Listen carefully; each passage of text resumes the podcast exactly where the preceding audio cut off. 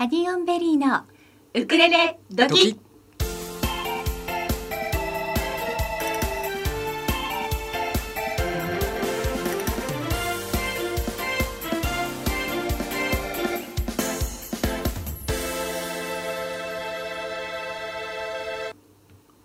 皆さんこんにちは。ハニオンベリーのゆりです。かなです。エイジです。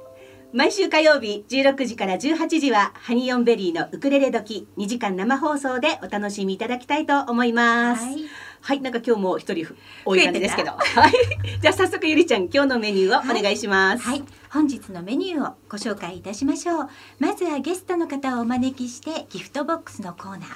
そしてアンテナですね。ハニベリのアンテナ、はい。それから、えースカイナウ、はい。そして後半にもまたゲストさんをお迎えして、はい。盛りだくさんでお届けしたいと思っております。はい、えーはい。もう12月もね半ばを過ぎまして、そうですね。今日はあのあいにくのお天気なんです、ええ火曜日晴れの時多いんですけれどもね、そうですね。今日はちょっとね雨降りなんですが、はい。あの今、えー朝の6時から7時と、うん。うん。あと夕方の、えー4時から5時ですね、はい。ちょうどこの時間帯なんですが、えええーと今マジックアワーといってとっても素敵な空が、うん。あの見られるのよね。見られるんですよね。あのすごくね綺麗なグラデーションが見れるということで、はい。あのなぜかっていうとあの真冬よりもまだね乾燥していないそうなんですね空気中が。あの空気の中の水分、えー水蒸気がすごく多い分、えー太陽の光がねキラキラしてあの空をとっても綺麗なグラデーションにしてくれるそうなんです。そういうことなのね、うん、であの、朝のね6時から7時、えー、16時から17時、まあ、はい。夕方の方がね見やすいかと思うんですけれども、私もちょうどねこの時間帯に、ええうん。えーと多摩川のあそこのね橋うんうんの、あたりをねちょっとあの散歩してる時に写した写真を。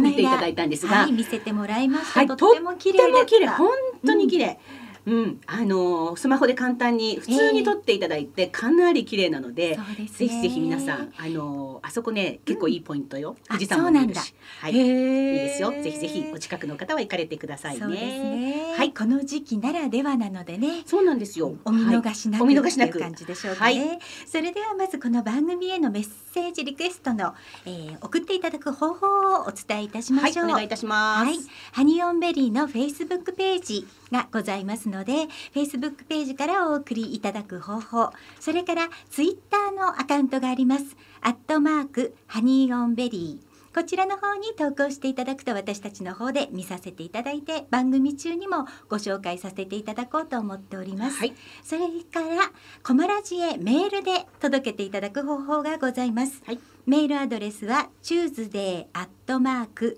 コマエドット fm こちらですね。メールタイトルには必ずウクレレドキと入れてください。そして本文にはラジオネームをお忘れなくお入れいただきたいと思います。そうですね。はい。あのこの前、先週も話したんですが、はい。あのおはがきでも大丈夫です。す。おはがきでも大丈夫です。でも大丈夫です。はい、はい、コマラジにね、あのー おはがき送っていただいたら、そうでちょっとタイムラグはありますが、あの私たちの方でご紹介させていただきたいなと思っています。はい、お待ちしております。はい、はいそうもうねさっきのマジックアワーもそうなんだけど、はい。この季節すごく雲も綺麗でね。そうなんですようん。ね。この間月曜日にはい。雲を私もよく空を眺めてるんだけどちょうどこう車に乗っていて私は助手席にいたんですが見てたらちょうどフロントガラスのところに竜の頭みたいなのが見えて、うんうんうん。あこれは撮らなくちゃって鱗みたいに見えるしって写真を撮ったんです。はいはい。でその後かなちゃんとね、はい。ちょっとリハーサルで会ってそうですね。はい。そしたらかなちゃんは尻尾取ってそうそう 尻尾取ってた。の ほぼほぼ多分同じぐらいの場所だよね。あの尻尾の先がああだったんだなっていう感じのね、うんきっとそうだったんだろうなはいと思ったんだけど、なんかいねあのつながってますよねつい同じような行動をとってしまうというね、はい。面白いこともありますが、はい。それでは今日ね一曲目の曲をお届けしましょうか、はいお願いいたこのします。季節にはやっぱり聴きたくなりますね、は桑田佳祐さんで白い恋人たち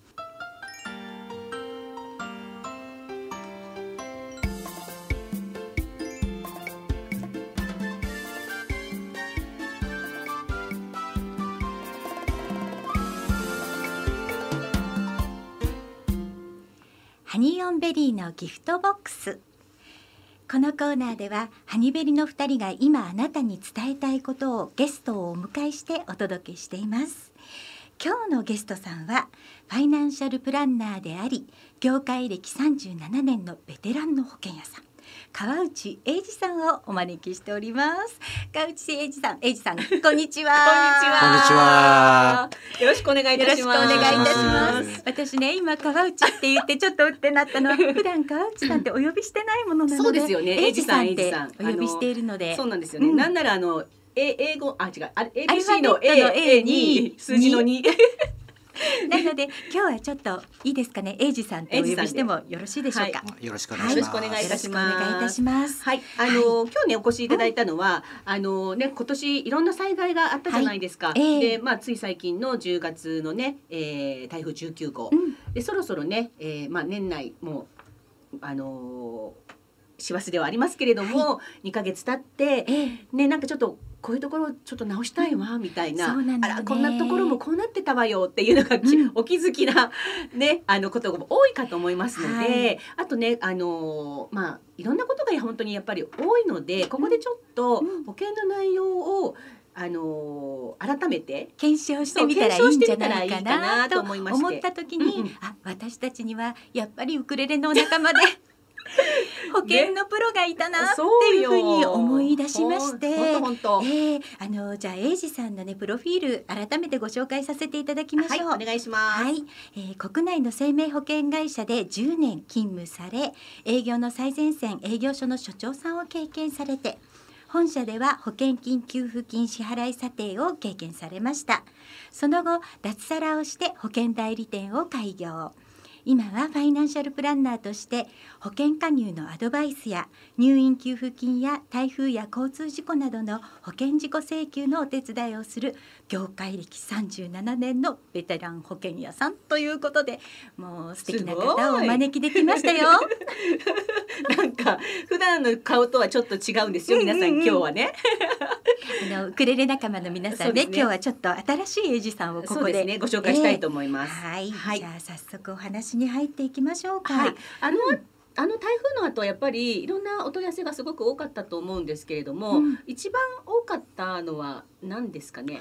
あの問い合わせが多かったのもありますけれども、はい。うんうん。まあ我々あの保険を取り扱っているものとしては、はい。ああいう台風や豪雨災害があった後には必ずあのお客様に何かありませんでしたか？という、うん。あの電話をさせていただいています。はい。その中で実際にはえこんなことを保険の対象じゃないと思うんだけどもこんなことがありました。っていうようなお話があった時に、いえいえそれは保険の対象になりますよ。うん。ということでお客様と事故の対応について、えー何件かやらせていただいた。うん。保険会社全体としてはうん。かなりあの多数の件数をええ。あの保険事故が発生しましたのでまだあの全然保保険会社としては対応中で、はい。今ももう本当に現在進行形っていう形です。うーん。あの私もその火災保険をあの加入する際にまあいろいろ説明は受けてはいるんですけれども、うんうん。やっぱりこう何年もね あの経ってしまうじゃないですか、うん。加入して大体5年ぐらいだったりするじゃないですか、ね。うん。ずっとそれそれっぱなし、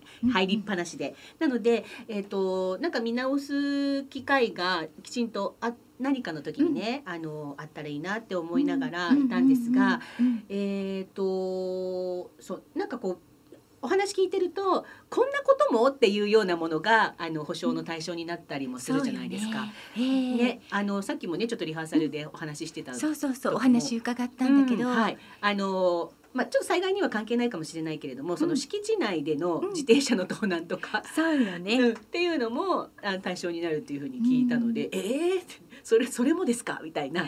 そううんちなみにエイジさん今回の台風の後お問い合わせをいただいた内容でこれは実は保険が効きましたっていうのは何か例がありますか？そうですね、うん。あの台風の風で、はい。えー物が飛んできて窓ガラスが割れたというと、はい。保険のことはすぐピンとくるかもしれませんけれども、ええ。今回あのベランダに置いてあったはい。陶器製のプランターが風で倒れて割れてしまったっていう,、いうのがありまして、はい。実はあのお客様としてはこれは保険の対象にならないだろうなと思っていたようなんですあがーわかる気がする。うん。お電話で話してた時に、ええはい。家財の方の保険も加入されていたお客様でしたので、はい。いえいえそれは今回のお風災の対象になりますのでうん請求してくださいということで、あのベランダに置いてあった陶製のプランター、はい。それから他のお客様ですけれども、ええ。ベランダに置いてあったテーブル、うん。椅子これらの、お被害も保険の対象となりました。あそうなんですね。でもあの本来はしまっといてねっていうものだったりもしますよね。私は電話で話してて一番最初に思ったのは、はいまずそこですね。あれだけ風が吹くと言ってたので、うんまあベランダのものは全部中に入れといてほしかったなっていうのは、ここ心の中では思っていました。ね心の中でエイジさんは思ったけどでも保険がねそれでちゃんと対象になるっていうことをしっかりと伝えてあげることで,、ねお客様の立場に立ったらまさか保険降りると思ってなかったのにっていうちょっと嬉しいですよね。うん、そうですね。まあでもまああれだけ言ってたらしまっときましょうね。そうですね。あの洗濯物を干すピンチっていうやつもはいはい勝たさなかったお客さんがいまして、ええこれもあの風であの、はいぶつかって洗濯バサミが全部割れてしまって、はあーこれもなんと保険の対象になりました。本当ですか？いじゃあ火災保険はやっぱり必須ですよね。つけてなかったらそれは対象にならないということですもんね。そうですね。建物の保険だけでしたら、えうん今回のそういう事件あの事故についてははい対象外となってました。そうですよねうん。さっきその火災の保険についてちょっとはいエイジさんにはい事前にお伺いしたときに、ええ本当に火災の保険をつけてることで広いものをカバーできるんですよね。例えばどんなものがあるってさっきおっしゃってましたっけ？そうですね。家財といえば、先ほどもかなこさんの方からお話がありましたけれども、うん自転車ですね。はい。自転車が、えー自宅の敷地内で盗まれた時については、ええこれも、えー家財の盗難ということで対象になります。そ。その他、うんそうですねあとは腕時計なんかも、お例えばですけれども、ええゴルフ場に行って、はい。えーまあ、テーブルの上に置いていたのを忘れてきた場合っていうのはダメなんですけれども、はい。それを誰かに取られ盗まれて盗まれてしまった場合。はこちら何かもお持ち出し自転車の場合は別ですけれどもええ。腕時計などははい持ち出し家財っていう、はい。あの特約をつけておくとこれも対象になりますね。なるほど。えー、なんかあのかなりお広い範囲で火災保険っていう、あのまあそのカテゴリーの中に細かくいろんなものをこうつけておくといろんなものがねそう保険ねカバーされるんだよね。そうですね、うん。火災保険と言いますと、はい。火事のことは皆さん一番最初にはい。頭に浮かべると思いますけれども、はい実は火災保険は火事の他にも落雷、はい。破裂爆発、はい。それから今回の台風のような風災、えそれから氷災ですね。氷ですね、はい氷災。ありますね。うん。それからこれからあるかもしれない雪災、雪ですね。そうですよね、はい。重みで何かが壊れたりとか、雪の量が最近半端ないですからね。あの突然あ降るのよね。そうそうそう。しかも都内は大もうすごい麻痺になるじゃないですか。いそうろんなことが。麻痺になっちゃう。交通もそうだけど、うんうん。お家の中のことも、うん。ね歩も外に出れないみたいなね。ね。雪かきするのも一苦労みたいなね。そうそうそうもそう。のもありますからね。ん。そうですね。うん。これから雪が降って雪災があるかもしれませんけれどえも、え一戸建ての方ですと、はい。雨どいが雪の重さで壊れてしまうということが、あえー多々あります。あそうなんですか。こちらも保険の対象になりますので、はい。もし雨どいが壊れてしまった場合は、ええ。担当の保険会社の人にすぐ連絡してください。それ例えば、うん。あの雨どいとか屋根のことってあんまり気がつかないじゃないですか。うん雪が1ヶ月前に降って多分あの時の雪であろうみたいなものは、ね、そなんていうの何ヶ月猶予があるんですか？請求するまで。基本的にはあの、はい。専門の業者が見れば、はい。原因というのはすぐわかりますから、ええはい1ヶ月経っても2ヶ月経っても大丈夫です。その雪で被害なのか、うそれとも老朽化しての被害なのかはちゃんと査定する方が見極めてくれるってはいことですね。そうです。はいはい。うんわかりました。その他にも、はい。まあ夏なんかにもよくある氷災ですけれども、こちらもあの例えば一戸建てで、えー縁側の上に縁側というかあの、はい。サッシとかの,、はい。あの屋根にうん。氷で穴が開いてしまった、うん。こういう時も対象になりますし。あ場合によってはあのテレビアンテナが、はい。えー氷に当たって折れてしまった。ーありそうですね。これもあのうん。氷災の対象になりますので。あ、そうなんですね。今日も今大きいの降りますからね。降りますね。あ、いろいろそうですね。雪で言えばあの補足ですけれども、は先ほどあの屋根で雪がってもありましたがええ。あのよくあるのが一戸建てのお宅のカーポートの屋根ですね。うん。カーポートの屋根が雪の重さで、えー曲がってしまうもしくは穴が開いてしまう、えー火災保険、えーえ建物にかかってますから、はい。ご自宅以外には保証がないんじゃないかと思われるかもしれませんけれどあも、はい。敷地内のカーポートの屋根についてはええ。対象になりますので、こちらなも保険会社の方にすぐ連絡してみてください。そうですね。うん。皆さんぜひ覚えておいていただきたいですね。じゃあ敷地内でとにかく何かあったら、うんちょっと保険屋さんに聞いてみようっていうのをそうですよね。念頭にあの頭の中に置いといたらいいですよね。はい、そうですね。うん。あの保険の内容っていうのはあのかなり複雑ですから、い。皆さん1から100まで覚えてる方はいらっしゃらないと思いますので、はちょっと難しい、うん。もうこんなのは保険の対象にならないだろうなって思った時でも、うん。とりあえず自分の保険の担当者もしくは保険会社の窓口ええ。に連絡してみるってことはとても大切だと思います。なるほどそうですねね私もあの今回ねエイジさんがゲストでいらっしゃるということで、はい。我が家の火災保険の証券どこかしらと思ったら、うんうん結構あの大切にしまいすぎてええ。ちょっと見つからなかったですね一瞬。そうだったんだ。でようやく見つかって「うん。エイジさんうちの保険こんなんです」って一応一応ねあの確認をしていただいたら、はい。とてもとてもええ。パーフェクトということで。そうだったんですね、はい。エジさんどんなところが良かったんでしょう？かなちゃん家にかけてる火災保険はそうですね。先ほど雪の災害までお話ししましたけども、ええ。その他に水災ですね。はい、あのその他にはあの盗難、うん。その他には突不足的突発的な事故。これらがまあ全て保証されるのがまあ火災保険ですけれども、はい。最近はオーダーメイドができますので、ええ。この中からえー保証を抜くこともできるんですが、かなこさんのところの火災保険については全ての項目を保証されていると。いうことで、まず100点。なるほど。で実はかなこさんのところの火災保険につきましては、はい。120点ということのお話をさせていいただいたんです100が点満点。120そう点120点でした。何がそれはそのプラス20点の加点は何ではい、あのこの20点につきましては、はい。この火災保険には類焼損害特約というのがついてまして、うん。これはあの皆さんなかなか聞き慣れてない言葉じゃないかと思うんですけれども、はい。実はご自身のお宅で火事を出してしまい、うん。隣近所の方の家に、えー火事をあの火事でも燃やしてしまった、もしくはそこに住んでいる方がええ。お怪我されてしまった、はい。そういう場合、明治にできた保険でええ。失火法というのがあるんですが、はい。えー故意や重大な過失がない時については、えー周り近所のお宅にまで賠償をしなくてもいいという実は法律があるんですね。そうなんですね。ですが、かなこさんのところの火災保険については、はいはい。こちらのお隣近所へのええ。財物の被害、はい。それからお怪我させてしまった時の被害もはい。賠償させていただくという特約が火災保険についてまあーそうなんですね。そうだったんですす。よ。それで120点ということです。はい、なあるほど。の結構お隣が近いものですから、うんうんうんうんやっぱりあのどうですかって言われてうん。入ったんですね、その時に。ねちゃんと 私忘れてますけど。じゃあかなちゃんのお家のはい保険の担当の方もそれを勧めてくれたわけよね。そうなんですよね。立地条件に合わせて、はい。うん。そうよね。あの実はね私もそれはつけていて、はい。やっぱりうちもお隣とすごく近いのね。うん。何かあった時に一応その自分で責任を持たなくていいと言いながらもそれがついてることでやっぱりお隣との関係もまたその後も良好に行けるってそいううのもあって、すぐまた引っ越すなんてことがね、なかなか大変なことになるわけですからね。はい、そうでさっきあの法律の話が出ましたけれども、うん。あのえー、と今ね台風の話からこうねいろいろお保険の話をさせていただいてますがええ。地震？はい。ねあの地震もえっ、とあるんですよね。そうですね。はい。そうですねはい。うん地震の保険、うん。さっきうん。私たちはちょっと事前に聞いてましたが、はい。エイジさんがとっても大切なはい。ポイントがありました。はい。地震保険ははいそれをつけてるのではなく、うん。もともと火災保険には地震保険がついていてっていうことでしたよね。うん。じゃあその辺をちょっとエイジさんかお願いしらます。ご説明お願いします。はい。はい、そうです。あの実は地震保険を火災保険に特約としてつけるというふうに皆さんお考えていらっしゃる方も多いと思いますけれども、はい。実は火災保険と地震保険はセットで加入しなければいけないということになっています。はい。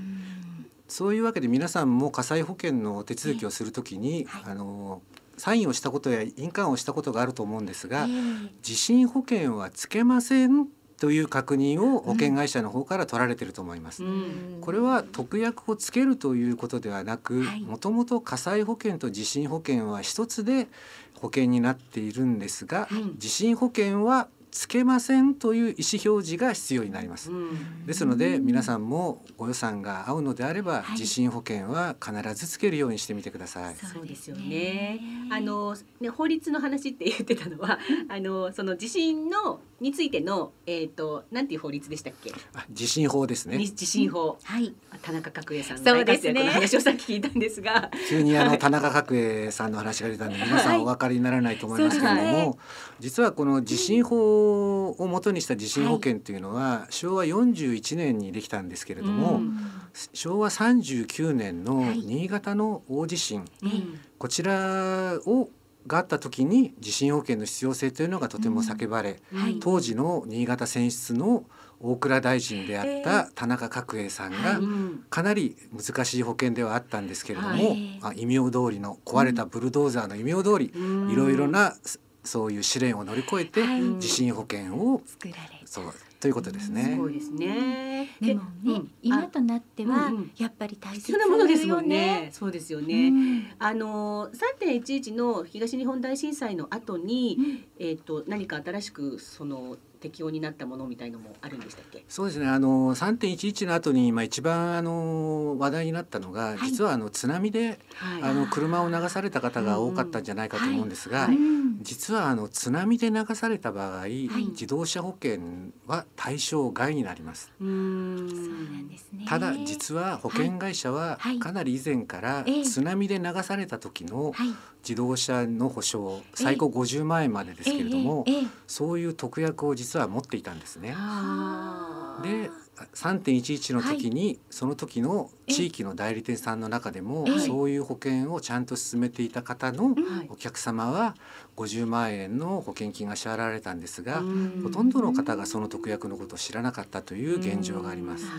そうですなるほどね。じゃあこねここの狛江市はやっぱりええ多摩川が近いですから、はいさっきあのハザードマップええもねあのこのコマラジの、ハザードマップを持ってきていただいたんですが、はいあのやっぱりちょっと川が近い分あれですかね？あの先ほど言いました洪水と、はいおええ川の氾濫というのはまた別になりますので、なるほど。は、はいい。あの川の氾濫でみあの車が流された場合については、うん車両保険がついていれば対象になります。なるほど。はいそこのねやっぱり境目がね。よくわからなかったりするようんね。なるほど。今ハザードマップの話が出ましたので、はいあの保険会社の減災について減災の取り組みについてちょっと紹介させていただきますはいけれども、お願いします。今あのハザードマップというお話が出ましたが、はい市区町村でえー配布されているハザードマップに各保険会社は自分のところでし実際に支払った落雷事故水災事故、雪災事故交通事故のデータをそこに当てはめたはい保険会社独自のハザードマップというのを作成しています。なるほど。ですのであの自分の住んでいる町だけではなく、はい自分の住んでいるところのハザードマップというのが手に入れることができますので、はあぜひあのほとんどの保険会社がやってると思いますので、はい。自分の保険会社の担当の方にはい。一度聞いてみてください。なるほど。なんかすごい今日ー今日はいつものエイジさんと違うんじゃない？本当にいろいろ教えていただきましたね。うん。でもまだまだあのエイジさんには本当いろいろとお伺いしたいんですが、はい。今日はね、はい。あのこのこのぐらい教えていただいてまたまたぜひあの時間を空けてゲストに来ていただけたら嬉しいなと思います。はい。えー今日ねゲストに来ていただきました川内英二さん、はい。えー、英二さんからリクエストをいただいておりまして、はいはい、銀杏ウクレレバンドさんの曲をリクエストいただいたんですけれども、えー、銀杏ウクレレバンドさん告知がございまして、はいまず12月の21日の土曜日、えー、20時からこちらはインスタグラムと YouTube で配信ライブをされるそうです。はい。そして翌2020年の1月の13日、はい。祝日ですね、はい。こちらは国領のホロホロカフェさんではい。13時からライブが行われます、はい。こちらはチャージが3000円で事前にお店に予約が必要ということですので、はい。皆様ぜひね事前にご予約いただいて、えー見に行っていただきたいと思います、はい。ではリクエスト曲おかけいたしましょう、はい。銀杏ウクレレバンドさんで乾杯です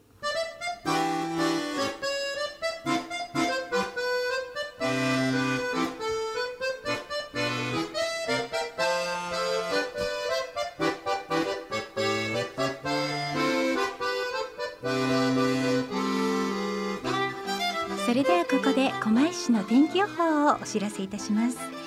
今今日は一日午前中は雨が少しぱらついてましたが、はい。雨は上がったんですけれども、今すごく霧が出ているそうで、はい。え狛江市内は濃霧注意報が出ておりますので、はい。皆様ね車でお出かけの際とか十分にお気をつけください。は暗くなってくるとね、うん。見えづらいですからね。ね危険ですよね、はい。あとは日中降っていた雨が上がりましたので傘の置き忘れには十分お気をつけいただきたいと思います、はい。今日は曇りでしたが、えー、明日以降はお天気も晴れ上がってくるようですのでお洗濯は明日以降という明ことで、日はかなり気温も高いみたいですね。そうですね18度ぐらいって言ってましたよ。また暖かくなるんですねねでもまたえっ、と水曜日でしょ？うん木曜日からまたガクンと下がるそうなので。このね寒暖の差がなかなか体調をキープするのに難しいのよねはいお気をつけくださいね。はい。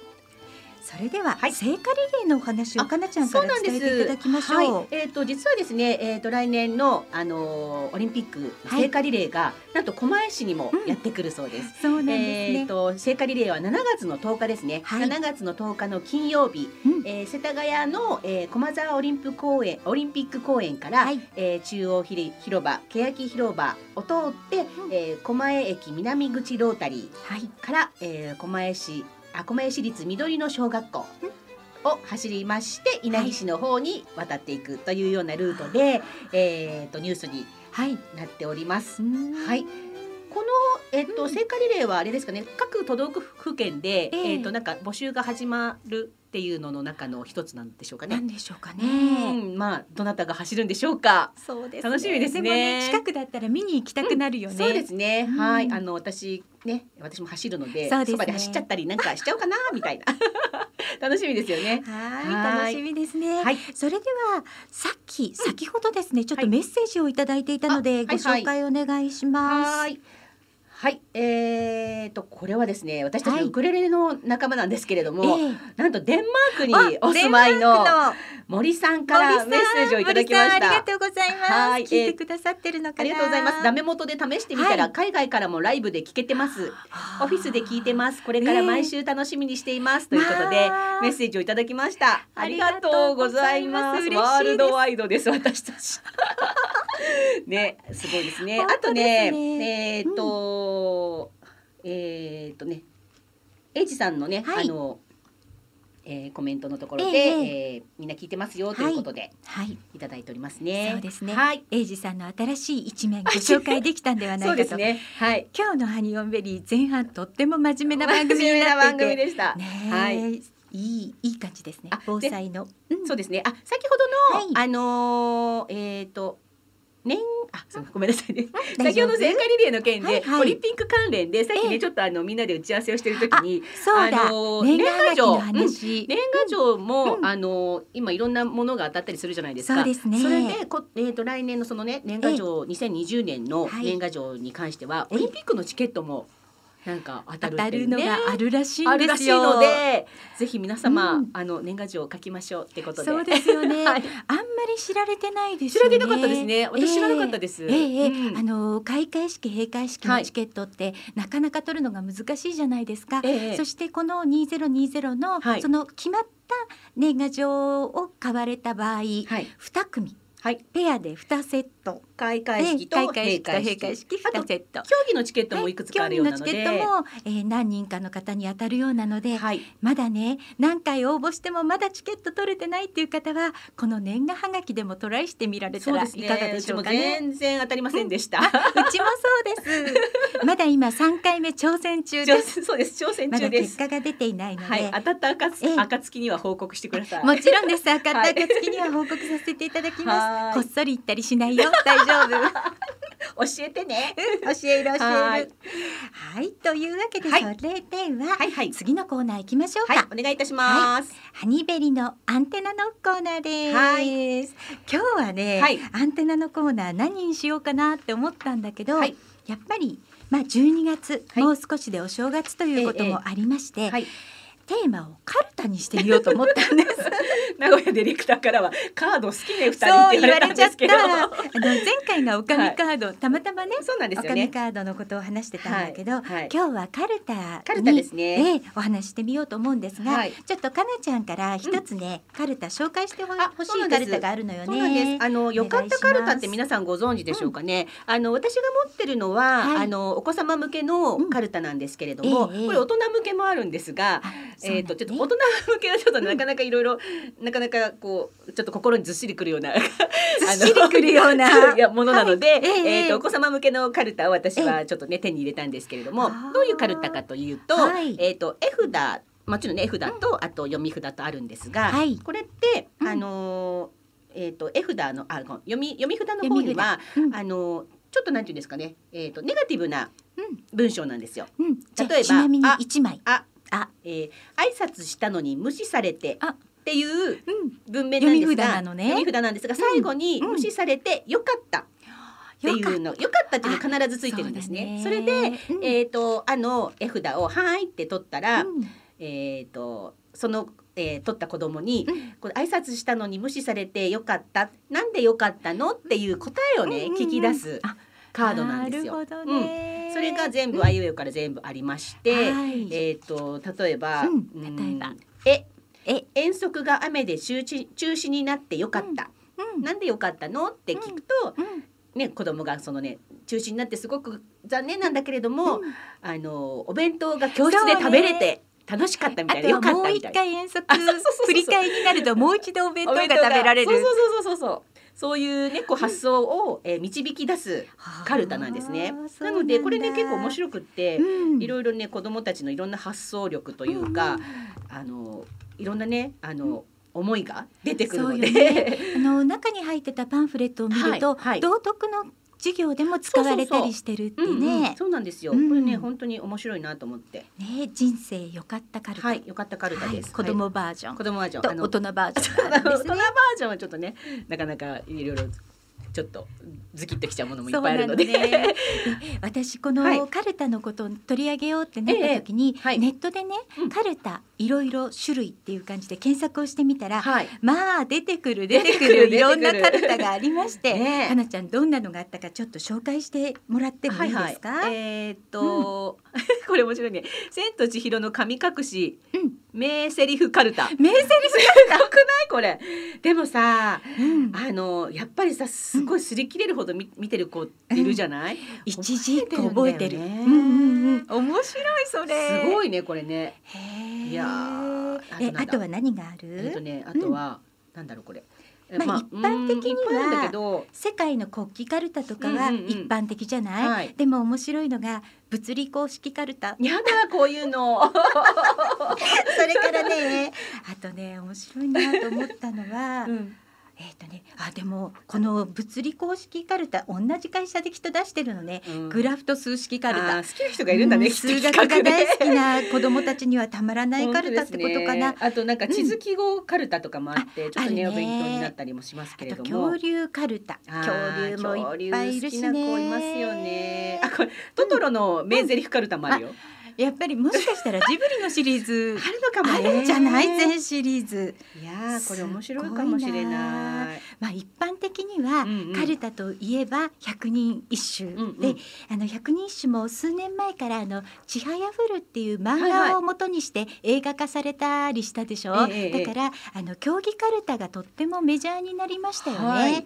で私はあのやっぱり子供の頃から百人一首ってよくやってまして、うんうん。北海道は今どうかわからないんだけど百人一首が木札だったんですよ。えー、す北ごい。海道私釧路市に住んでたんだけどはい。北海道時代は木札で百人一首をやってました。ででその後東北に引っ越してきて、まあ、普通の紙の札の百人一首になったんですが、うんうんその後ね、えー小学校の多分6年生の冬休みの宿題で百人一首をすべて覚えてきなさいっていうのがあったわけですよ。宿題であったでしょ？そうでその時に私あの祖父のねおじいちゃんの家に冬休み行っていて、こうん。ううん一生懸命こうやってたら、あの祖父がやってきて「いや百人一首には実はこういう法則があるから、うん。まずこれ覚えておいたらこの枚数それが娘ふさほせって7文字なんですけど、はい。この7文字に関しては一字決まり字が一字なんです。だからその最初の「む」って聞いたらもう取れるんです。っていうのをうちのねおじいちゃんがね祖父が教えてくれて「へーってもうものすごい感動してまずはこの7枚から7枚ね。覚えて、なるほど。で結構まあ私たち世代まあ世代分かっちゃうんだけど 漫画でねあの、はい。瀬尾早見うん。岩にせかるる滝川のうん。割れても末に合わんとぞ思うっていう句があるんだけど、ええこれも「せ」で始まってる、うんうんうんだから「せ」って言ったら「もうこれだね。和」を取っちゃっていいんですよ。割れても末にっていうのを取っちゃっていいという、はい。この決まり字っていうのがあって、うん。私なんかすごくね祖父にそれを教えてもらったのを今もしっかり覚えています。うん。ね一首覚えたねそういえば。覚えたでしょ？うん。私だからつい数年前にねやっぱり友達のお子さんもはい。覚えなきゃいけないんだっていう話を聞いたから、うんうん。まずこれからおあのお伝えしておきました。7枚は取れるよっていうことでお伝えしま一応した。百人一首って習うのかな、こ古典の時間とかがあるから習うのかな習うんじゃないかな。ね意味もね。意味もねうん。多多分習うと思いますね。はい。あんまり見なくなっちゃったよねそうね。まあいろいろなカルタがあるということでね、はい今日はでもねあのカルタはいはいはいどうぞどうぞどうぞ もう。今日ね、あのえっ、と小田急線乗ってきたんですけれども、はい。えっ、と私鉄、うん私鉄10社でも、え、えー駅名カルタスタンプラリーっていうのをやってまして。そうなんですはい、ね。あのちょっとカルタカルタって思ったら、はいあのポスターが目に入ってきたんですけども えっと私鉄10社、えー、京成小田急京急西武、はい。えー、相模鉄道京王東武うん東京メトロ東急、えー、首都首都圏し新都市高鉄道はい。などなど10社で、うんえー駅名カルタスタンプラリーっていうのをやってるそうです。へうんえ。えーっとそうそうそう、うんなんかねあの読み札とスタンプ集めていくラリーなので、うん面白い。面白そうだよね。そうだね、うん。これはあの鉄道が好きなお子様もより楽しめるそうね。システム？うんうん、このお正月にはじゃあ駅名カルタをやる方が増えるかもしれませんね。ね。はい。皆さんいろいろ楽しんでみてください。はい。ではここでメッセージをね、はい。私たち12月のお題はって言ってたじゃないですか。はいうんうんうん。そしたらね送ってくださったんですよ。嬉しいありがとうございます。なのでご紹介させていただきます、はい。えー今日いただいたのはクリスマスの思い出。こちらねラジオネームピュアさんからいただきました、はい。ピュアさんいつもありがとうございます。読みますね。高校生の頃ケーキ屋さんで学校に許可をもらってアルバイトをしていました、はい。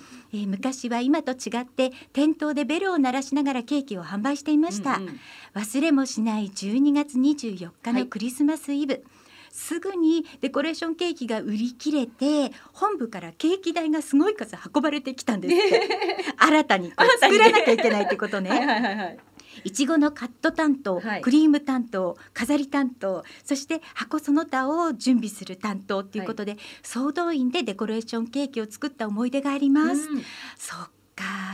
今だったらもう売り切れたら終わりにしちゃうかもしれないよね。終わりだよねそうですよね。うん、で彼女は最初店頭販売だったんですが、はい。デコレーションケーキが間に合わないとのことでいちごカット担当になり高校生の私にはいちごのヘタを取り、はいはい。カットする厚さを均等にするなど難しかったことを思い出しますって。難しいよね高校生にその仕事はね。ねうん、でその当時アルバイトで一緒だった友達学校は違う方だけどクリスマス時期に会う時はいまだにその話で盛り上がりますっていうことです。はい。うーんすごいね店頭で全部作ってたんですね。そうなんだね。つ追加で作ってってなったんですねきっとそうなのね。ね。なんかね、いちごが4パック一箱のものがテーブルの上から天井近くまであったのが今でも印象的ですってことでした。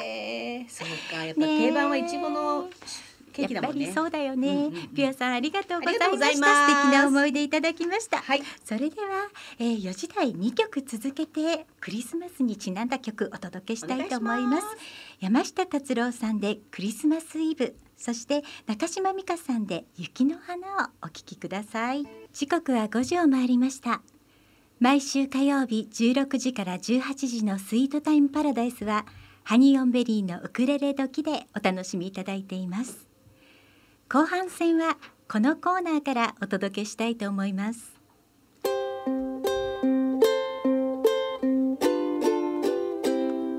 スカイナウ今どんな空？全国のお友達に電話をつないで出演してもらうコーナーです。今日のゲストは北海道上富良野町斉藤めぐみさん。こんにちは、めぐみさん、はい、こんにちは。こんにちは。こんにちは。めぐさんはい、こんにちは。こんにちは初めましてですよねはじめまして。はじめましてはじですね。お会いしてませんのでねかなちゃんは初めまそうして。あの私初めまして一度お会いしてるんです。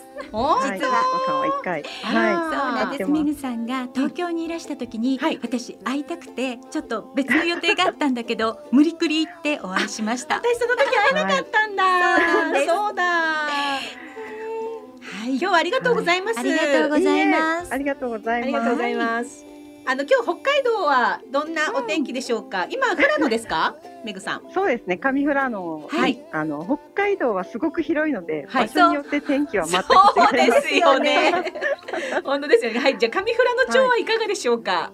上富良野町は今日異常に暖かくて、ええ本なんとプラスプラス6度もありました。へー東京と変わらなかったんですね。そんなにあ、ね。そうなんですかへね。ーこの時期本当はもっともっと寒いは本当はず。そうですね。基本的にあのプラスをつけないで喋るんですよ。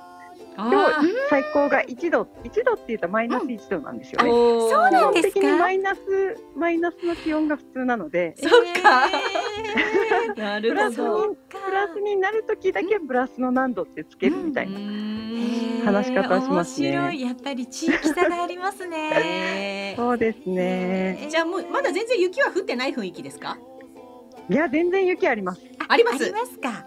あります。もうあ多分あの札幌の方は積雪多分ゼロぐらいになったって聞いたんですけど、えええはい。富良野の方はもうはい11月から雪が結構多かったので、へあーの溶けきれないのではい残ってますね。そうなんですね。かはい。はい。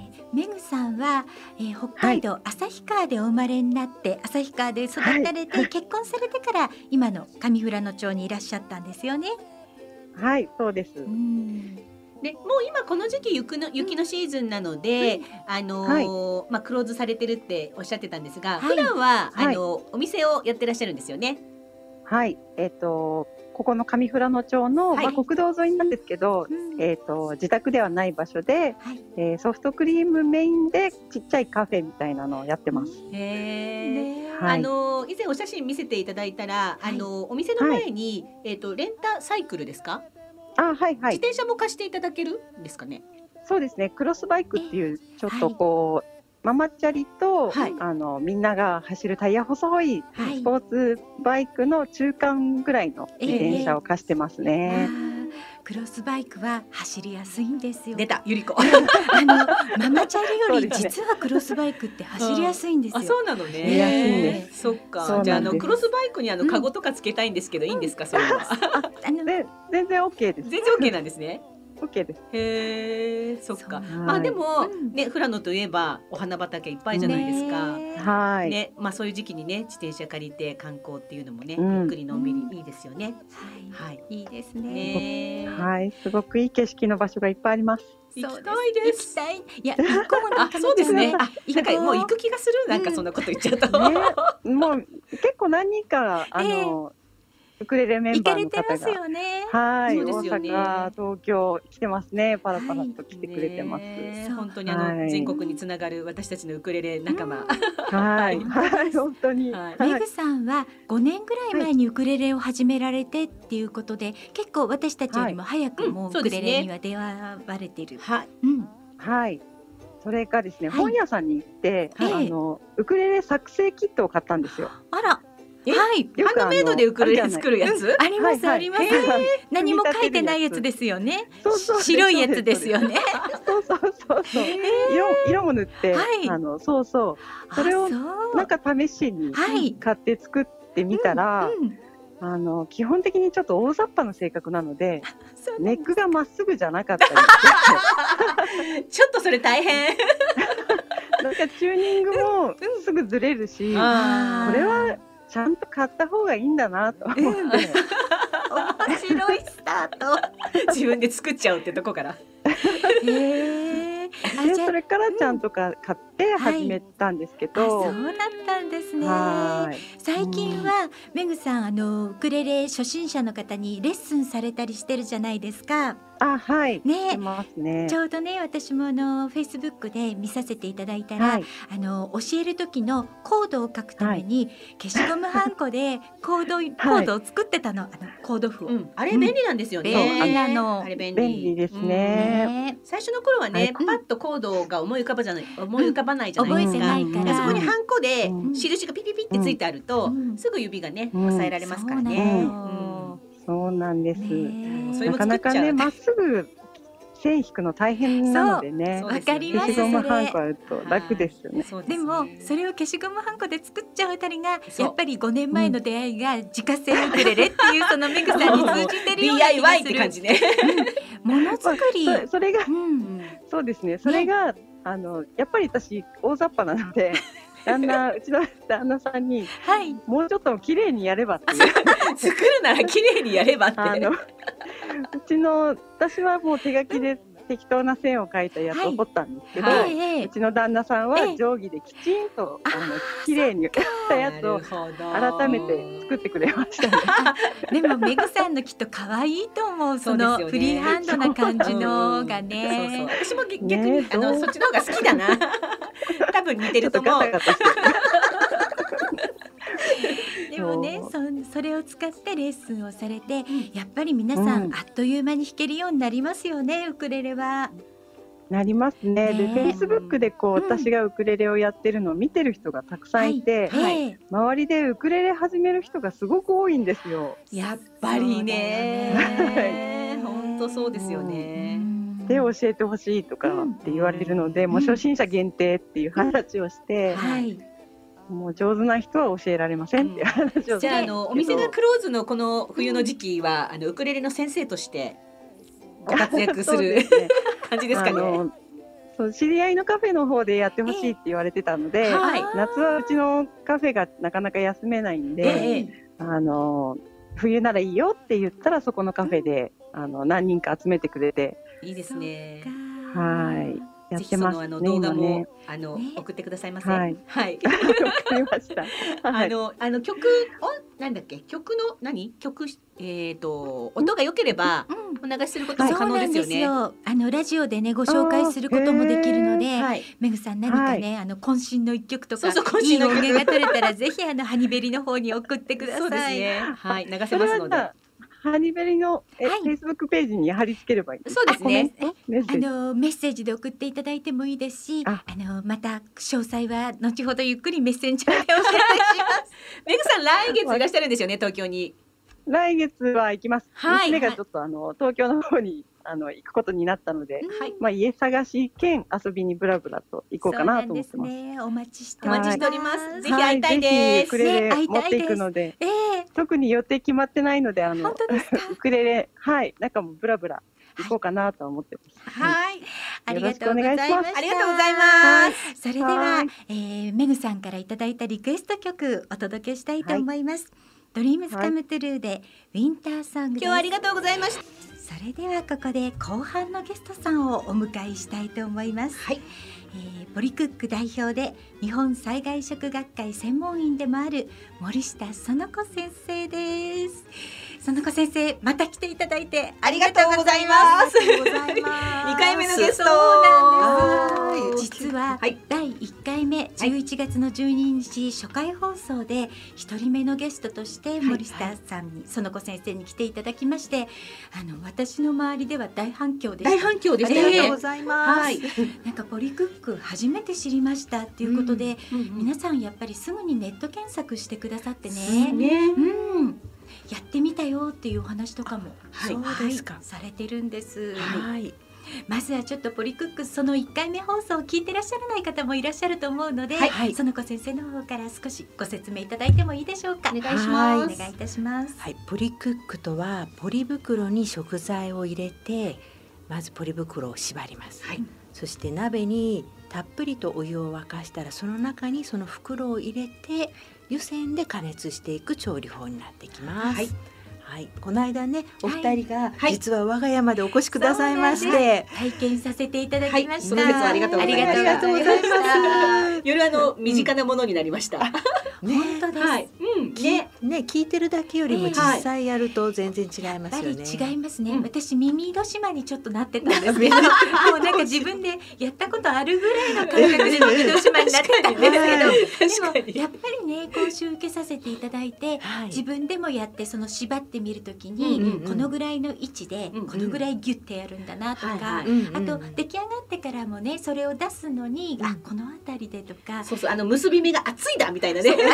あの聞いてはいたけど本当に暑いんだなとか、いろいろわかりましたね。ねだけど簡単で本当にびっくりしたんです。そう。うんえね、えなんかこう気をつけるところだけ覚えてもらえれば、うんそうです自ね。分でどんどんアレンジできちゃうから、はい。できますね。うん。ね。だからもうポリクックでは本当に基本のところを大切にお伝えして、ええ。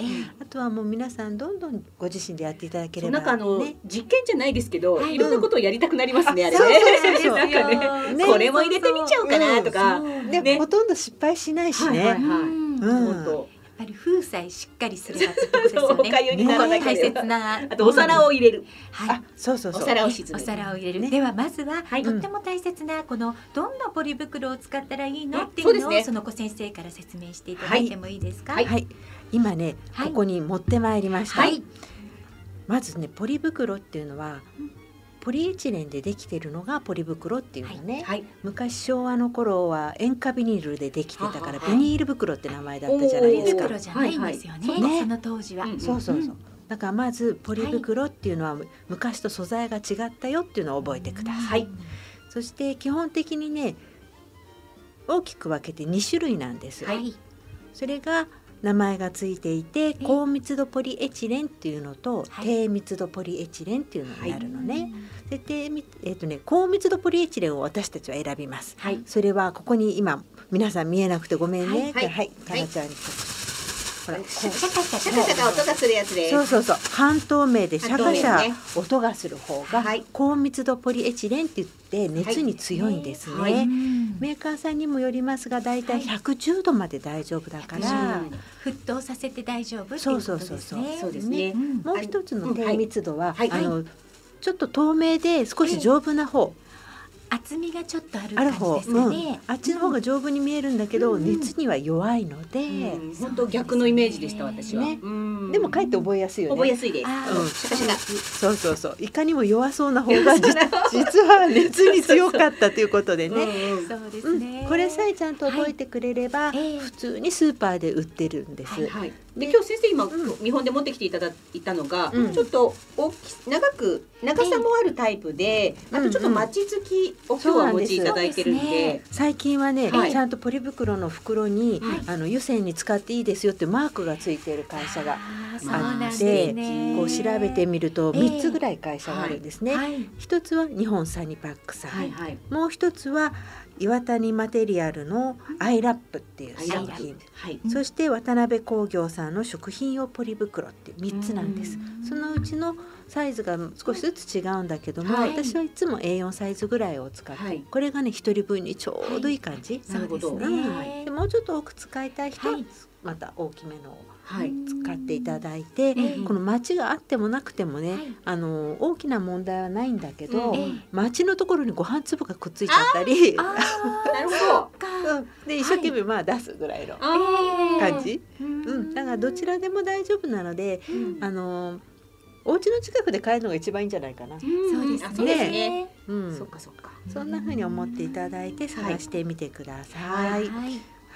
この間先生のところで体験させていただいた時に、はい。お土産でこのポリ袋をうん。いただいて帰ってきたので、帰ってきてからすぐに作れるんですよね。ね。やっぱりあれっていいなと思って、うんうん。実はもう帰りにその日に、まあ、試しで作った、あのーパスタのあのトマト煮うん。はい。のはい。材料を帰りスーパーで買い、はい。そしてその日の夜に早速復習 いたしました。素晴らしい。素晴らしい。はうんうん。私あのビニール袋うちの近くのスーパーであるかなと確認済みです。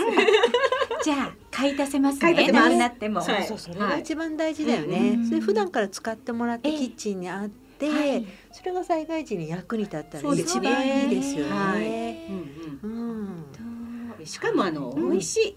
美味しい。美味しい。本当に美味しいの、本当に美味しいの。本当に嘘のようだよね。本当に。あのポリ袋の中でお料理するから水分が逃げないから絶対しっとり仕上がるし、はい栄養も逃げない。はい。そうそうそうそう、でねあの袋別袋を別々にすれば、うん。味付けの好みをうん。いろいろ変えられる、そうそうなんです同じ材料で、ね。ね。同じ材料ではい。家族のあ好みが違ければはい。変えればいいし、ねびっくりよね。一人暮らしの人はご飯とおかずとお野菜と一緒にやるから一つのお鍋で。一つの鍋でできちゃう。ぐらい大きなお鍋だったらうん。三袋ぐらい入れても大丈夫でしたもんね。そうそうそう。ね。一人暮らしのねところってあのコンロが一個とか今ないかもしれないけでもどみんなワンコンロだと思うよ。ねそういうのありますかね、そう。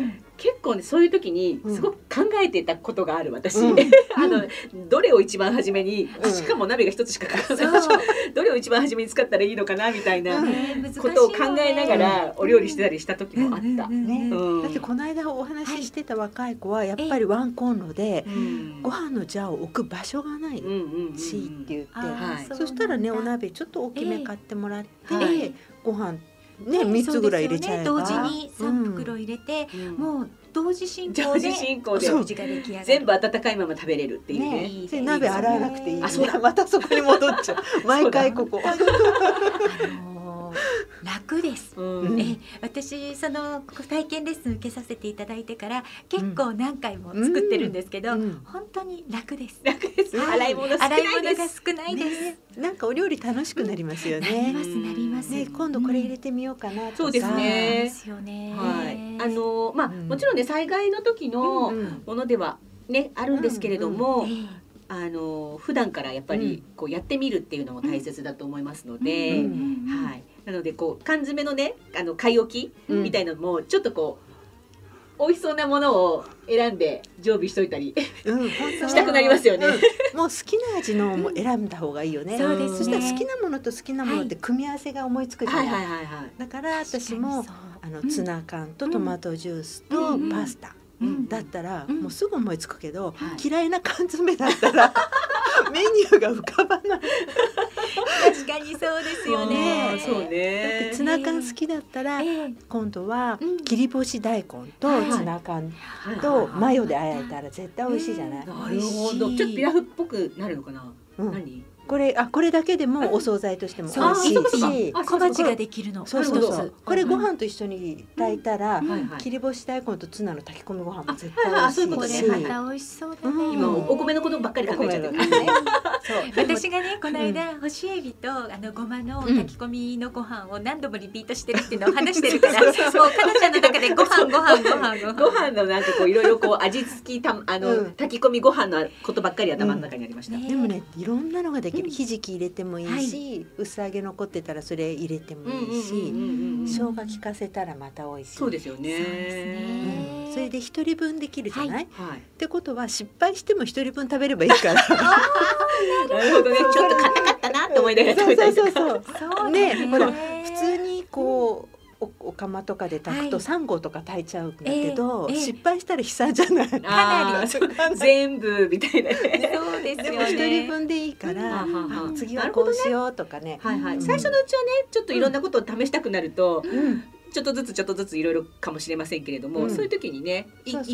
一回分だったらね。一回分だったらそうもうですね。失敗しても リスクが少ないっていうのかしら。もう本当ただの楽しみで、もう全然苦痛じゃないって感じ。そうか。ねれで慣れたらだんだん、うん、生のお魚とはいはいかお肉とかしていただいて、今日はね一つレシピをご紹介していきます。がとうござい。ありがとうございます皆様メモのご用意よろしいでしょうメモかの。ご用意をお願いいたします。はい、どうぞ。これはクックパッドにも掲載しております。ええはいまたクックパッドが今年の夏に出版されたええ防災レシピブックというのにも載せていただきました。で災害時になんで生ものって思うんだけども、え冷蔵庫の電源が落ちちゃった時に、はい。こうよく考えてどれから食べていったらいいかな、うんうんうんやっぱり生ものはねうん。火を通しておいたらはい。1日2日持ちますので、ね。はい。うんぜひね生ものには火を通しとく、はい。もちろんカセットコンロ使う時には火を使っていい状態かどうか環境は見極めてもらってね、ええ。ガス漏れがあるとあかね。周りに燃えやすいものがあるっていうのは困るんだけども、はい。大丈夫だったらば、えもうお湯沸かして、はい。ぜひ火生ものに火を通してください。はい。では今から鮭の味噌バターのレシピを申し上げます。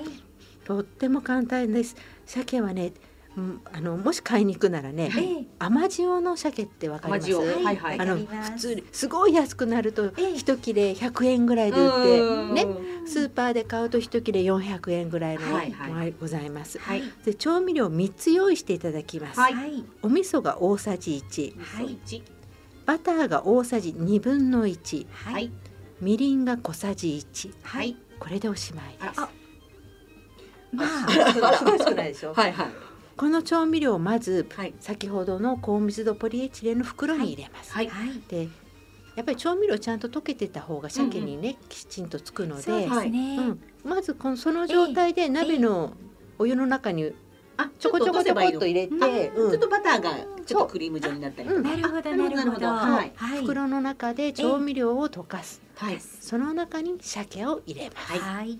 であんまりね鮭に一生懸命こう調味料つけようと思ってゴシゴシすると、はい。鮭の骨でポリ袋破れちゃう。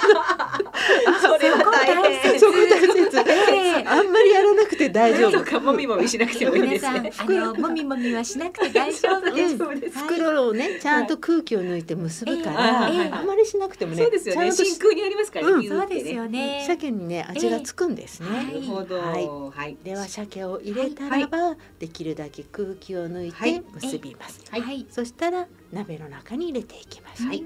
はい。この鮭の場合だったら、あのボールを使って空気を抜くのはやった方がいいですあか。やったやっできればしっかりと密封にしてあげた方がいいですかね。い。いですね。味が染みそうですね。ねこれはね、はい。その本だとええ。32ページに載ってます、はいはい。32はい。ページ。防災レシピブックですね。はい。クックパッドから出てる。ねそれかええ。クックパッドでポリクックって引いてもらって、はい。鮭の味噌バターでうん。載ってますので、はいぜひぜひやってみてください。ね。もしねよかったらうんやってみたよっていう感想のメッセージとかいただけたら嬉しいですね。今日この放送をお聞きになった皆様、そうですね。ぜひねはい。試していただいて、はい。メッセージをいただけたら私たちも嬉しいです。嬉しいです。はい。ねリクックはうん。本当に私たち実はちょっと考えていて、うん。やっぱりこのウクレレ時というこの番組も防災がねメインになってる番組なので、ね。はい。あの園子先生からレシピを時々こう教えていただいてね。ですね。あのコマーシャルのように流せたらいいかななんて勝手に思っているんです。本当だよね。そうなんです。今日のプルポリクック料理みたいな感じですねそうなんですよ。い。やいいと思う、ねいいと思うじゃない。ぜえ。ひぜひ。ありがとうございます。先生がお時間があったらもう遊びに来ていただいて話していただくのが一番なんですけど、はい。あのお越しになれない時でもうん。ポリクックを皆さんに知っていただきたいなと思っているので、ぜひこれからもねご紹介させてください。はい。ありがとうございます。はい本当にお忙しい中お越しいただきましてありがとうございました。ねえではここで一曲お届けしたいと思うのですが、は実は前半でおかけしましたあのクリスマスイブは園子先生からリクエストをいただいた曲だったんです。はいでこの後おかけするのは、はい私たち8月の11日に「ニューチャプター」というオムニバス CD を出してるんですけれども、はいその中の一曲です。エガちゃんの「ありがとう」お聴きください。それではここで狛江市のお天気をお知らせいたします今日は一日雲の多い一日でしたが先ほどから霧がすごく出ているようで狛江市内濃霧注意報が出ております、えー車でお出かけの際など皆様十分にお気をつけください。また午前中降っていた雨が上がりましたので傘の置き忘れにも十分ご注意いただきたいと思います。狛江市のお天気をお伝えいたしました。ではここで豊作プロジェクト株式会社様からのお知らせです。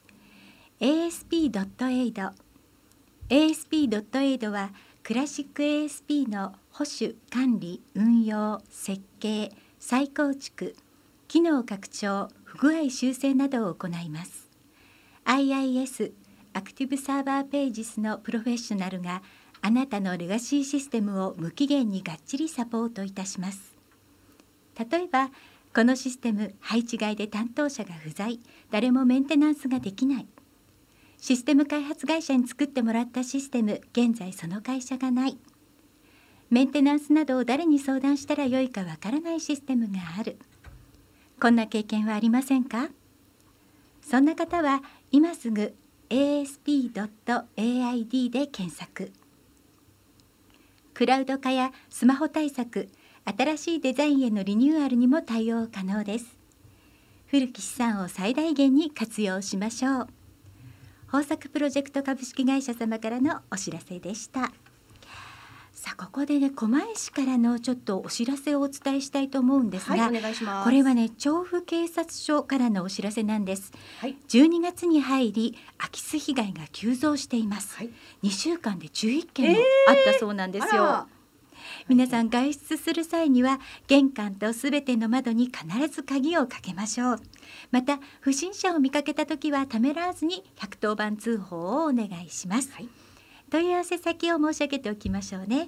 調布警察署電話番号042-488-0110です何かあったらねためらわずにすぐにご連絡いただきたいと思います、はい、よろしくお願いいたします。はい。はい。現在京王線そして小田急線はおおむね平常通りに運転しています。はい。はい。ささあ、この音楽がかかったということは。あはい。ここはえーまだまだ形はね、はい。うっすらとしか見えてきていませんが、はい。カモンレーベル。はい。はいですね。えー、今いろいろ企画を練っておりまして、はい。あのー、狛江にお住まいの若者たち、そう。あのバンドをやってるとか、ええありましたら、はい。ぜひぜひこん次なことやりたい戦次んだよね。戦打線を問いませんので、はい。私たちに連絡をください。そうですね。はい。はい、あの今日も実は午前中、そうなんです、えー、狛江の駅前の、うん。えースタジオで私たちリハーサルをしてたんですが、あのねそこのスタジオのね、えー担当の方にもお話ししてきたんですが、はいね。あのバンド活動している若者たちにぜひお声かけくださいということで、ねえ。ちゃんとあのリフレット作らないといけないよね。あそうですね。フライヤーを作って、そうだ。募集してますっていうフライヤーを作って貼らせていただきましょうよ、はい。狛江市内のスタジオとかに、でここのスタジオね、小町の社長そう様の。なの 社ね長さんのスタジオだ。そうでした。知らずに行きましたはい。よかったよね。ちよかったです、はい。はい。結構大きめのスタジオで、ちゃんとドラムセットも二部屋。そうそう。ということもあってそうね。そうですうん。そうあのねこの間、えー、と12月のお題は、って言ってクリスマスと忘年会の思い出をって募集してて、先ほど一ついただいたじゃない、はいはい。でもうね早速来年のことも考えてみたの。そうね、見たのね。そろそろね。はい。で来年は来年、はい。だから来年になって、うん。今年こそはやってみたいことっていうのはどうかなと思って、2020年ね。そうはい2020年、はい。うん。どうかしら？えーっとね、うんえーっと私ね、あのまあ以前もやってたんですけれども、うん。ちゃんとウクレレ教えてあげるような形で、うん。あのきちんと定期的にうん。できたらいいなと思います。思ってる、ううんんうん。うん思います。あの自分のスキルもアップしなくちゃいけないけどね。そうだね、はでも今私も周りの方にウクレレ流行ってるよねとかって言われるのね。ね、さっきもね、めぐさんの方もね、そう言ってましたしね。う。ん、で実際にやっぱりこのウクレレの手軽さがうん。徐々に徐々に広がってきてるんだと思う。そうですよね。実はね、うん。あの火曜日の午前中のパーソナリティのノクティさんね、実はあのウクレレやってみたいんだなやっていう話をはい伺ってまして、はい、えっ、と来年？年明けぐらいに、あのノクティさんゲストにお迎えして、えあのレッスンを。みっちりと。嘘ですよ。ララジオレッスン聞いてますか？あの嘘です。嘘です。はい。あの手取り足取り。そうですね、はい。でもきっとあっという間に弾けると思うんだよね。そうなのよ、あまりにもあっという間に弾けちゃうと思うけど、うん。まあ多分、えー、1月の2週目ぐらいからそうですね。えやる予定は、ないので、あのまだちょっとお伝えはしてないんですがそうなんです。一応私たちの中にはい。2週目ぐらいにお呼びしようかなと思っております。ノクティさん、聞いてますか？なので、はい。もしもこのラジオをお聞きになった方で、はい。えーウクレレやってみたいなっていう方がいらっあしゃったら、のまだどこかに通うとかっていう段階ではなく、うん。ちょっとやってみたいんだけどどんな感じかしらっていうのがね、そう多分お試し、そうですね。そのあのー来年のね放送でなんとなくお伝えできるんじゃないかなとはい。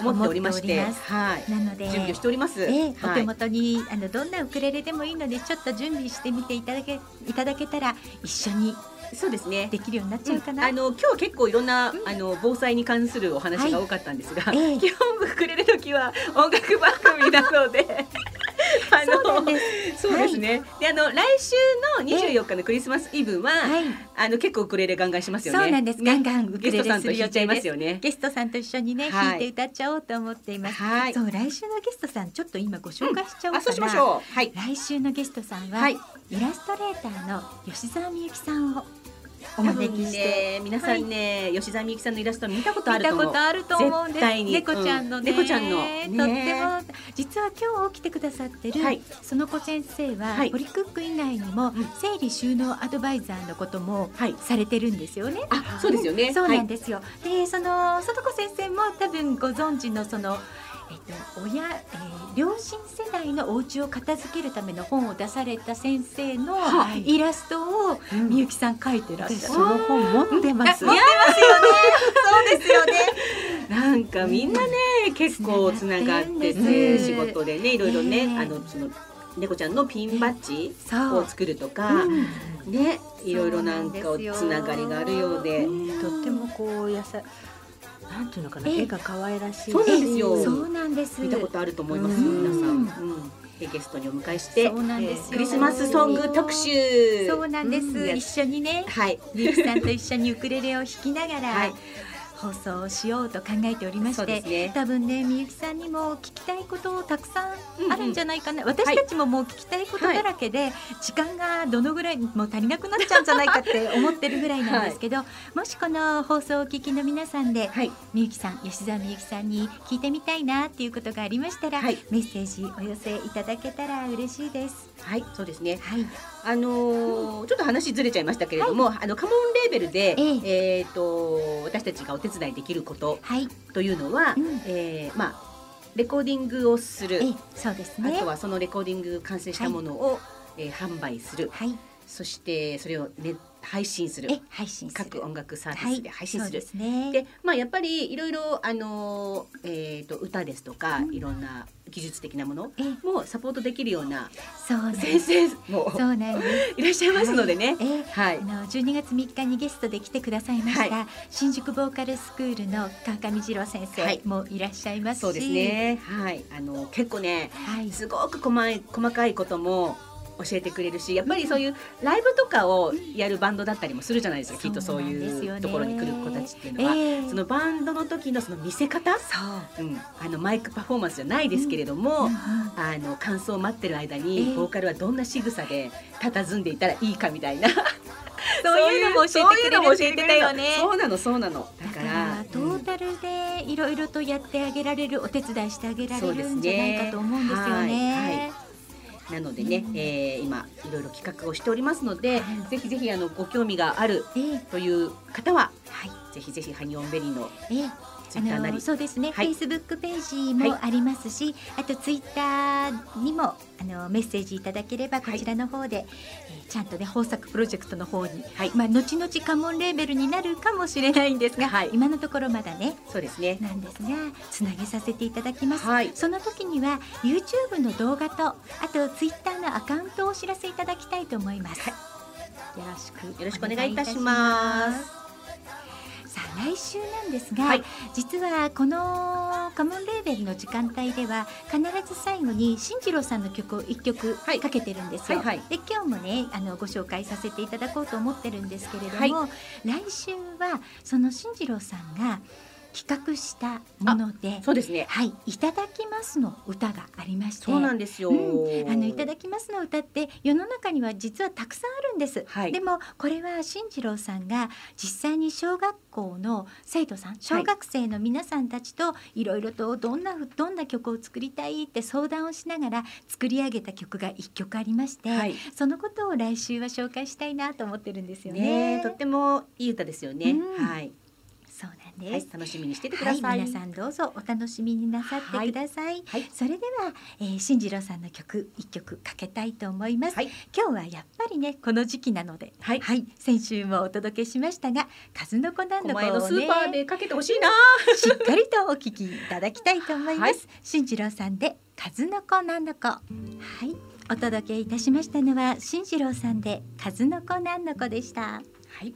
もうこの歌も私大好きなんだ。うん大好きよねうんそうなの。うんウクレレ始めてあのやっぱり何も見なくても演奏できる曲をうん2曲ぐらい持っときなさいってよく言われる。で私は実は進次郎さんの曲は2曲何も見なくても弾ける。お、はい。数の子なんの子とあの大丈夫。うん、この YouTube も可愛いんだよね。可愛い子供たちと歌ってるやつとかもありますからねね。子供バージョンもよかったら、はい YouTube で見てみていただけたら嬉しいですね。はいはい。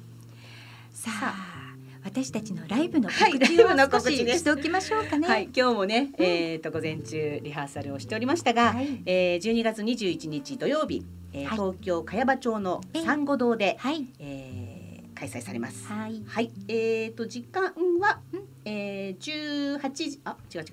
18時オープン？あうんあちょっと待ってください。ちょっとお待ちくださいね。はい。えっ、と17時半。ええオープンの18時スタート。あかな？なんでしょう？私たち意外とざっくりとしか覚えてないみたいですね。すみませんあのこちらの詳細は、はい。えー、ハニーオンベリーのフェイスブックページの方にしっかりとイベントをリンクしておきたいと思います。すみませんはい。はいえっ、と当日は、ええー私たちハニオンベリーと、はいえージャンピンフリはいーのお二人、はいそしてルチャリブレーズえ。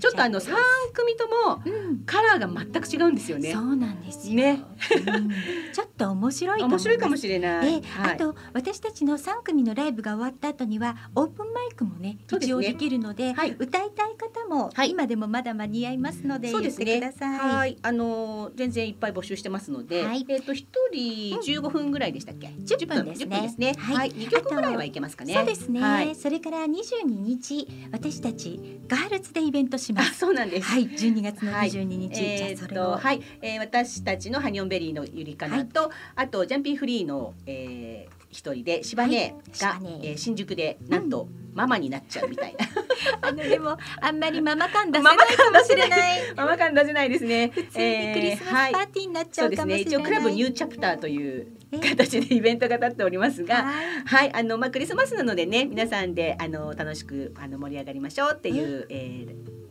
イベントになります。えーオープンは13時、スタートは13時半となります。はいえっ、とクローズは16時半なので、その後何か夜、えーお約束があってもうん行けるわよっていう時間帯になっておりますので。ぜひ皆さん、はいお気軽に遊びにいらしてください。はい、チャージは1500円です。えー、私たちというよりも、あの皆さんで楽しくあの、歌っていきましょうというような会にはなりますので、ぜひぜひあの楽器をたくさんお持ちいただいて、ウクレレじゃなくても全然いいんですもんねも。ちろんです。はい。なので、はい、ぜひお越しいただければと思います。はい、お待ちしております。はいそれではデイジードブーキさん乗せまして今週もお誕生日をお迎えになる皆さんにお祝い伝えたいと思います。はい、はい。まず北本さん、はい。おめでとうございまますそして北海道のズッキー健太さん。あ、ズッキーケントさん、おめでとうございます。今日なんだよね。今日なんですよ、ね今日お誕生日なんです。おめでとうございます。そして学レレのメグさん。おめでとうございます。えーそれからコウカちゃん。おめでとうございまます。そして辻さん。おめでとうございます。そして私いつもお世話になってますあの深川で中村博康さん、い。ひろさん。ヒロさん、おめでとうございます。そして山下美香子さん、はい、おめでとうございます。それから雲仙。雲仙のライアーの先生ですね、そうなんです。鬼塚先生。鬼塚先生なんです。おめでとうございます、はい、私あのここに行ってあのライヤー作ったりしましたけど。そうですね、はい。あとは今日ゲストに来ていただきましたエイジさんのお友達で、アリッサさん。アリサさん、おおめでとうございまおす。めでとうございます。今日もたくさんの方にお祝いを伝えられました。はい、ありがとうございまはい、このデイジードブユキさんなんですが、はい12月の21日ホロホロカフェでライブがございます。はい皆様ぜひね足をお運びいただきたいす。と思いま。すね。ますだ若干お席の方はあるようなので、あの詳しくはホロホロカフェさんにお問い合わせいただければと思います。お願いいたします。そしてね、このデイジードブユキさん、はい来年1月7日には、はいこちらのスタジオにゲスト出演としてお来ていただきます。えっ、と2020年はい、一番一回目の第放1回目の放送送でですすね。ね。とっても楽しみです。楽しみです。はい、で来週のゲストさんもう一度はい。ご紹介しておきましょう、お願いイラストレーターの吉沢みゆきさん、はい。工作プロジェクトの秋田さん。はい。それから電話ゲストには佐賀の松尾彩さんをお迎えする予定になっており皆ます。さんクリスマスイブには佐賀につなぎますよ。はい、はい。皆さんどうぞお楽しみになさってくださいね。はい。この放送は豊作プロジェクトの公演でハニオンベリーのゆりとかながお届けいたしました。番組へのメッセージリクエストはいつでもお待ちしております、はい。また来週もねぜひお聞きいただきたいと思います。はい。来年の抱負もさっき話したしね。そうね。はい。どんどんお題を、そうですね。えっ、とせっかく24日のクリスマスイブなので、ええクリスマス食うん、いっぱい出して、い。きたいと思います。したいと思います。はい。はいでは来週も。はい。来週もハニオンベリーウクレレドキでドキドキさせちゃいます。楽しみに、はい、ありがとうございました。ありがとうございました。